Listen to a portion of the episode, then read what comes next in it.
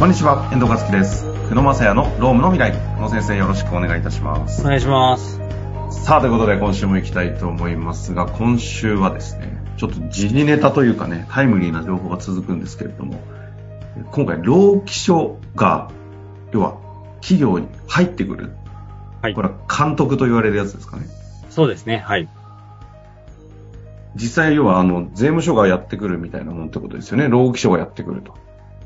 そうですね。労基署が来て、まあ、労働基準監督署来るの怖いよねって皆さん言うと思うんですけど、い意外と入ったことある人って少ないんですよね。そうそう。全然聞いたことないんですけど、ただ、久野先生の周りは当たり前ですが、そういう仕事、専門家なんでね、よく見るわけですよね。そう。でも、とはいえ、多分、税務署は私、正確な数字わかんないんですけど、まあ、監督署はですね、監督官がやっぱり少ないんですよ。あ、基本的にはいはい。で、一人で本当に数千社っていうふうに担当を、まあ頭数で割るとですね、あうんあってですね。だから、やっぱり、例えば10年ぐらい経営してても、一回も労働基準監督署入ったことないお客さんとかいますけど、うんうんうん。まあうちもたまたまやっぱりお客様数が、数がそこそこいるので、まあ大体、まあ3ヶ月にそれでも1回ぐらいですかね。あの、監督業務、あの、監督署の立ち会いとかっていう業務があります。なるほど。ということで今日はね、労働基準監督署、企業に対しての監査の立ち会いの具体例ということでね、お話しいただきたいんですけれども、ちょっとど、どんな感じなんですか？ちょっと具体的に行きましょうか。そうですね。あの、いろんなケースがあるんですね。例えば、あの、労働基準監督署定期監査って呼ばれるものと、ほあと一般的にあの、まあ、まあ、定期監査っていうのは本当に定期的に、例えば監督署内で、どのあたり入ろうかなみたいな形でピックアップをして、リストで作られる。リスト作られて、まあ、それ重点業種とか、重点規模みたいなのあって、そういはい。はうところで、まあ、書面送ってから行きますねっていうケースとか、監督署の方が来るケースとか、あと臨時検査みたいな感じでですね、あの、まあ、突然ちょっと、こう、いろいろ通報とかがあってくるケースとか、なるほあとはやっぱり、まあ、災害検査っていう、まあ、それも臨時検査に近いんですけど、怪我があったみたいなところですね。まあ、こういったことで、あの、来たりっていうことっていうのは多い、多いかなと。ど。ああ。垂れ込みとかあったりするんですかね？まあ、垂れ込みとかもあるんですけど、だいたいわ、あの、垂れ込みとかも意外と分かりづらいは分かりづらいですよね。その、実際は、これも労基署の方にも聞いたんですけど、うんうんあの、やっぱり、労あよく、こちょっと大前提話をしとくと、労働基準監督署って別に経営者の味方でも、敵でもないし、味方でもないんですね。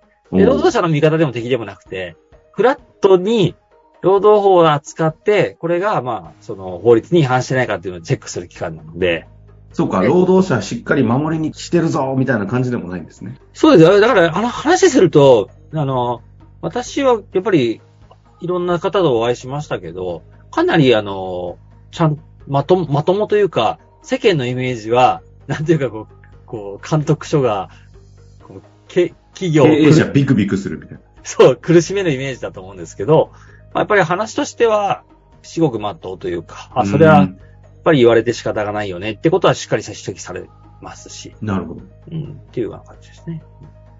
まあ、で、今回、もうげタイムリーな話でいくと、まあ、お客さんのところに、あの、監査が入ったので、まあ、そのあたりの話っていうのをちょっとしたいなと思ってたんですよね。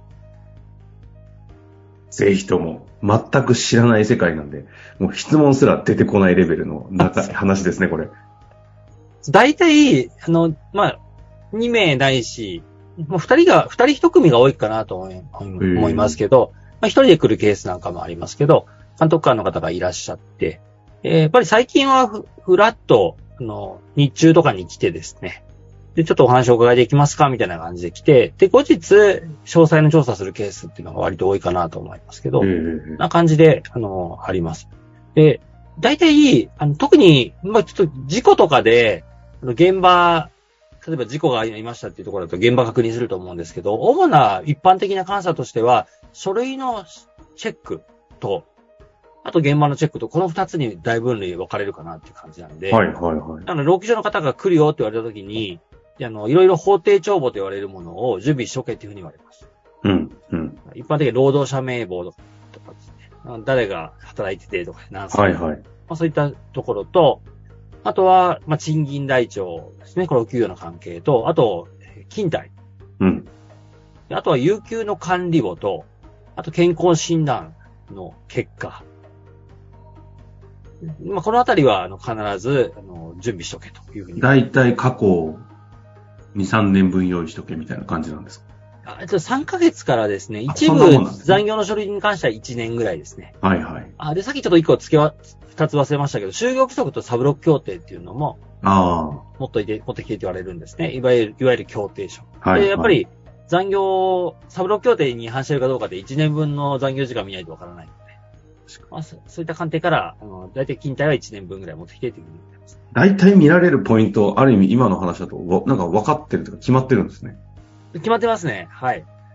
なんかあの、ひまあ、一昔前はです、実はですね、あの、残業代とかにものすごい着目してたんですね。今でもそうでは、そうなんですけど、うんうん。例えば、あの、勤怠が、で残業が出てるんだけど、給与計算上残業出てないとかですねな。るほど。あと、残業の計算方法で、本来、例えば基本給だけで残業計算してるとか、本来手当とか含めて残業の単価出さなきゃいけないのに、みたいな、うん、うん。まあ、そういうチェックが多かったんですけど、やっぱりあの、もともと労働基準監督署って、まあ、従業員の、従業員が安心して働けるとかですね。はいあと経営者と従業員の関係が良くなるようにっていう観点なので、特にやっぱり最近は長時間労働を問題視してまして、だから非常にやっぱり、あの、労働時間が長くないかとかですね。そういったところに重きを置いて、ほうほうほ調査してるって感じがしますね。う。なるほど。じゃあ、なやっぱ見てくる向こうの観点も時代に応じて結構こう推移してるっていうのはなんとなくあるわけですね。そうですね。あとはやっぱり、あの、世の中の流れに、あの、合わせてというか、はいはいはい。ちょっと前ですけど、やっぱり大阪、関西の方だったと思うんですけど、単印刷工場で単管岩っていうですね、化学物質でですね、労災があったケースがあるんですよ。はいはい。ああいった時は、やっぱり、その頃はやっぱり製造業中心に、割とこう化学物質の調査がたくさん入ったっていうのを僕ら記憶してるので、やっぱり時代に合わせてですね、監督重点課題が。そうですね、か変えてってるなっていうのはすごい感じますね。えー、改めてですけど最近だとどういう傾向がありそうというふうに見てるんでした？やっぱ最近は本当に従業員の、まあ、安心、安心、安全、安全って感じで、だから、基本的には長時間労働ですね。ああ、うんはいはいはい。で、あとはもう一個は、やっぱり有機溶剤とかは、化学物質はですね、このあたりに命を落とす可能性があるので、この二つは結構、一生懸命やってるイメージがあります。長時間と化学物質。はいなるほどですね。えー、業種業界とかが規模感がこういうとこが狙われるって表現は良くないんでしょうね。あの、入りやすいっていうんですかあの、い一般的に、定期監査と呼ばれるものは、それはあの、えっ、とですね、こう、年間計画を作るんですよ。か、あの、監督署ごとで。あ、なるほど。で、監督署ってまあ、ホームページとか見るとわかると思うんです。まあ、名古屋と名古屋北とかですね。うんうん。監督署があるんですね。でその監督署内で、まあ、リソースがやっぱあると思うので、まあ、なので、えっと、そのリソースがまあどのぐらいあるかというのを確認した上で、はい。まあ、重点業種とかっていうのを決めます、一般的には。重点業種。はい。はい。だから、例えば労働条件的に、例えば、労働集約型で悪くなりそうな業種とかってあるじゃないですか。そういった観点から選ぶケースと、もう一個は、あの、問題、あの、労災事故のベースから、こういう業種ってやっぱり問題起きそうだよね、みたいなうんうん感じで、うん。そういった観点から問題業種みたいなのを見つけて、で、そこを基本的に、あの、監査しようみたいな感じでリストアップするのと、うーん。あとは、あの、個別事業所の、あの、監督で過去経営、過去2、3年前に入ったんだけど、本当にこれ改善されてるかなみたいな感じで、あの、チェックするっていう観点から、監査的なやつですね。リストアップするっていうところと、あとはまあその他の事情みたいな感じももちろん考慮して、まあ内部通報とかそういったものを含めて勘案したりだとか、あとさっき話した政治的な背景ですね。はあ、はあはあ、そこを考慮して、えっと、社会問題の対応みたいな感じで、えーまあ、総合的に監督署ごとに、まあ、一応もちろん、あの、国で決めた方針もありますし、はいはいはいあ。の、まあ、県で決めた方針とかもありますし、まああとは監督署ごとに、あの、方針を決めて、で、まあ、一年でやれるよって決まってると思うんで、でそこからピックアップしていくって感じです。